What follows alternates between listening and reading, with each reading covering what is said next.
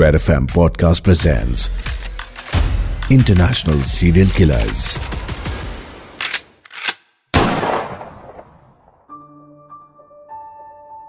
नमस्कार, मैं हूँ मिशा और आप सुन रहे हैं इंटरनेशनल सीरियल किलर्स सिर्फ़ रेड एफ़ पॉडकास्ट नेटवर्क पर। यह है Peruvian serial killer Pedro Pablo Nakada के केस का पार्ट थ्री 31 मई 2006 पुलिस की गाड़ियाँ रात के साढ़े तीन बजे सायरन बजाती हुई लीमा की सड़कों से गुजर रही थी। अजीब होती है ना पुलिस की नौकरी?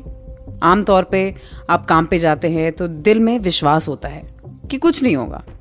किसी झगड़े के बारे में नहीं सोचते, किसी मर्डर के बारे में नहीं सोचते, किसी चोरी या एक्सीडेंट की घटना के बारे में नहीं सोचते। लेकिन पुलिस वाले एक्सपेक्ट करते हैं कि कोई किसी को कहीं ना कहीं मारेगा। कोई किसी का सर फोड़ेगा। कोई किसी के यहाँ चोरी करेगा। कोई इलीगल शराब बेचेगा। वो उम्मीद यही करते हैं कि ऐसा ना हो, लेकिन एक्सपेक्ट ज़रूर करते हैं।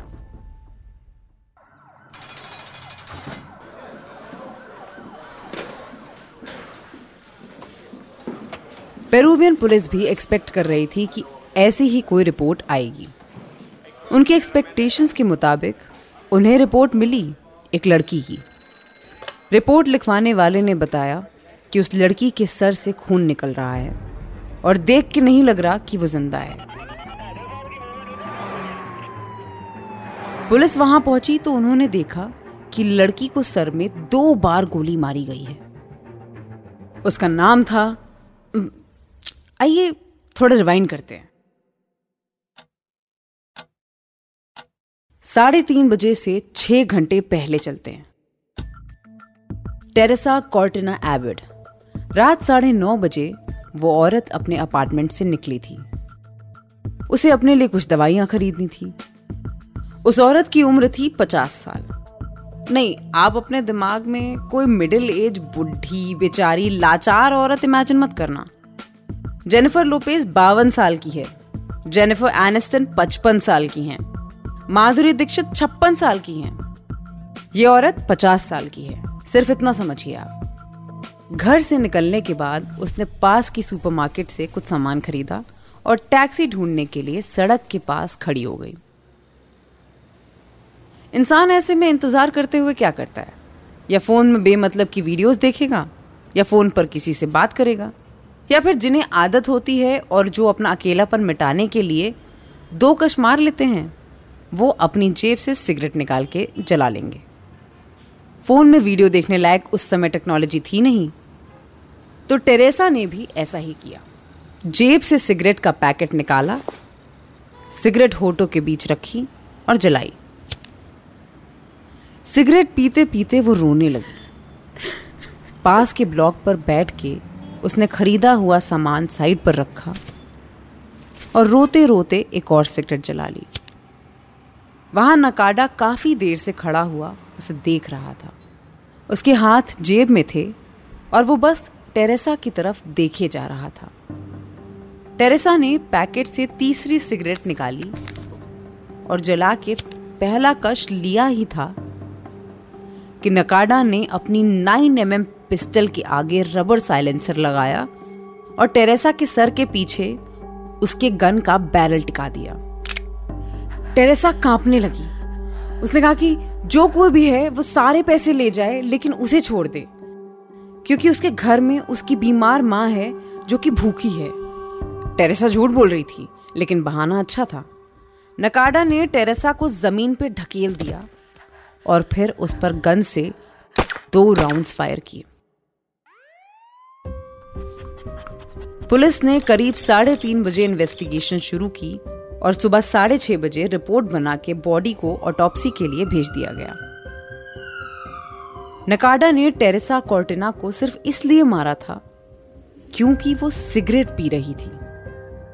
आपको ये कहानी रिकैप के साथ बताने के पीछे का मकसद ये था कि आप समझ सके कि सीरियल किलर्स जब किसी को मारते हैं, तब वो इंसान की सिर्फ़ एक बॉडी नहीं होती, उसकी फैमिली भी होती है। आप इस समय जहाँ भी ये पॉडकास्ट सुन रहे हैं, आपके आसपास कोई ना कोई इंसान है। उसकी कोई ना कोई कहानी है। और वो कहानी शुरू कैसे भी हुई हो, उसे खत्म किया पेड्रो पाब्लो नकाडा ने। सिर्फ़ टेरेसा ही नहीं, उसके अलावा कई लोग थे। पाब्लो का कहना था कि उसे भगवान से ऑर्डर्स मिले हैं कि उसे इस धरती पर से होमोसेक्सुअल्स को मिटाना है। ड्रग्स लेने वालों को मिटाना है प्रोस्टिट्यूट्स को मिटाना है, और ऐसा करने से ये दुनिया साफ़ हो जाएगी। अगर मैं आपको उसकी केस फ़ाइल पढ़ के बताऊँ तो नकाडा ने 20 जुलाई 2006 वॉल्टर सैंडोवल ओजोरियो, इस आदमी की उम्र थी चौवालीस साल। इसे सर में गोली मार दी गई थी। वजह? नकाडा को शक था कि ये एक होमोसेक्सुअल है। और वो जानता था कि ये एक क्रिमिनल था। 8 अगस्त 2006 जेरार्डो लोनार्डो क्रूज लिबिया, उम्र 30 साल। नकाडा ने इसके साथ एक रॉबरी प्लान की थी, लेकिन प्लान एंड टाइम पर फेल हो गया। नकाडा रॉबरी करने में इंटरेस्टेड नहीं था। उसने जेरार्डो से कहा कि वो ये काम अभी नहीं करना चाहता, लेकिन जेरार्डो ने उसे मना कर दिया कि उसे हर हाल में ये काम करना होगा। नकाडा ने उसके सर में गोली मार के उसे कुएँ के अंदर फेंक दिया। दस दिन बाद 18 अगस्त 2006 कार्लोस वॉल्टर को गोली मार दी गई क्योंकि वो होमोसेक्सुअल था और वारदात के समय वो ड्रग्स ले रहा था। उसकी उम्र 21 साल थी। अगले दिन 19 अगस्त को मारिया वेरोनिका की बॉडी मिलती है। इस लड़की की उम्र 15 साल थी। इसे सर में दो बार गोली मारी गई थी। नकाडा ने इस लड़की को गलती से मार दिया। वो गया था किसी और को मारने के लिए, लेकिन एक गलत फहमी के चलते उसने मारिया को मार दिया। कुछ समय तक नकाडा अपनी गलती के पछतावे में जीता रहा, लेकिन फिर उसने सोचा कि मारिया वेरोनिका का मरना गलती नहीं, बल्कि एक कोलैटरल डैमेज है। एक अच्छे काम के रास्ते में दी हुई कुर्बानी। कुछ महीनों बाद 18 नवंबर 2006 को ह्यूगो विल्चेस पैलमिनो। इस आदमी को मारने की वजह थी कि वो नकाडा की बीवी के साथ सोना चाहता था। उसे मारने के बाद नकाडा ने उसका सामान चोरी कर लिया। इस सामान में थी ह्यूगो विल्चेस की बाइकाल गन, एक सेलफोन और एक सोनी डिस्कमैन। उन दिनों डिस्कमैन काफ़ी पॉपुलर थे। कैसेट्स का चलन पुराना हो रहा था और डिस्कमैन लेना अमीरी और प्रोग्रेसिव नेचर की निशानी माना जाता था। कभी कभी मन में आता है कि इंसानियत दिखाना, लोगों का दर्द समझना, ये सब भी किसी दिन फ़ैशन में आना चाहिए। फ़ैशन के बहाने ही सही, ये दुनिया कुछ बेहतर तो होगी। सोनी डिस्कमैन के हेडफोन्स कानों में लगाकर नकाडा पेरूवियन गाने की धुन पर नाच रहा था। और उसकी बीवी चिल्ला रही थी। कमरे में ह्यूगो की बॉडी पड़ी हुई थी, लेकिन नकाडा खुश था, क्योंकि उसे लग रहा था कि उसने भगवान का कोई नेक काम किया है। नाचते नाचते वो रुका और उसने अपनी बीवी के माथे पे बंदूक तान दी और उसे ढकेलता हुआ दीवार पे पटक दिया। गन का बैरल धीरे से अपनी बीवी के पेट पर रखा और बीवी के चेहरे के पास आके कहा, जरा देखा जाए, तुम्हें आज भगवान ज़िंदा रखना चाहता है या नहीं? गाना अब भी जोरों से उसके कानों में बज रहा था। नकाडा ने अपनी बीवी को होठों पे किस किया और जैसे खाना चखते हैं, ठीक उसी तरह अपने होठों से आवाज़ निकालने लगा। और फिर धीरे से अपनी बीवी के कान में कहा you don't have to die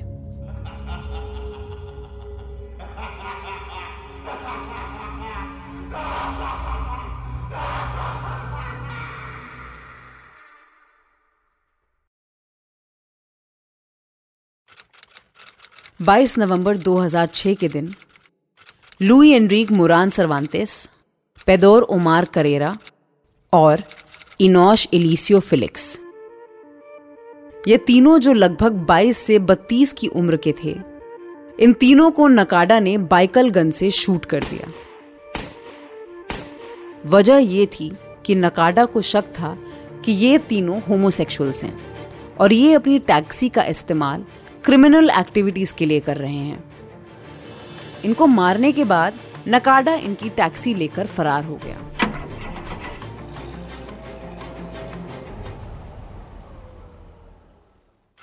उन्नीस नवंबर 2006 नकाडा एक हेयर ड्रेसर के सैलॉन में गया। मुनोज विलेनुएवा। ये एक बयालीस साल का आदमी था। जब नकाडा की बारी आई तो वो चेयर पर जाकर के बैठा। मुनोज से बात करते करते नकाडा ने ज़ाहिर किया कि उसे मुनोज पसंद है और वो मुनोज के साथ एक रात गुजारना चाहता है। मुनोज ने बात टालने की कोशिश की तो नकाडा ने उसे नोटों की गड्डी दिखाई। मनोज नकाडा को सैलों के पीछे के एरिया में ले गया। कमरे का दरवाज़ा बंद हुआ और मुनुज नकाडा को किस करने के लिए आगे बढ़ा। नकाडा ने उसे रोका और कपड़े उतारने को कहा। मुनुज पीछे मुड़ गया।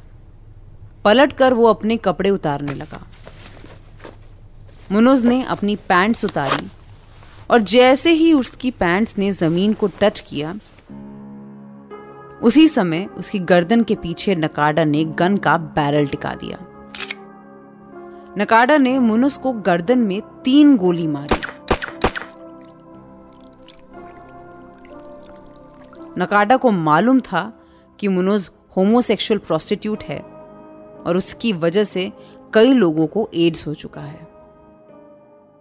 केस रिपोर्ट को यहीं बंद करना पड़ेगा। मैं आपको ये भी बता दूँ कि ये वो कुछ क्राइम्स हैं जो उसने किए हैं। लग रहा होगा कि कुछ ज़्यादा ही खून कर दिए इसने, लेकिन ये तो छोटे छोटे अटैक्स थे।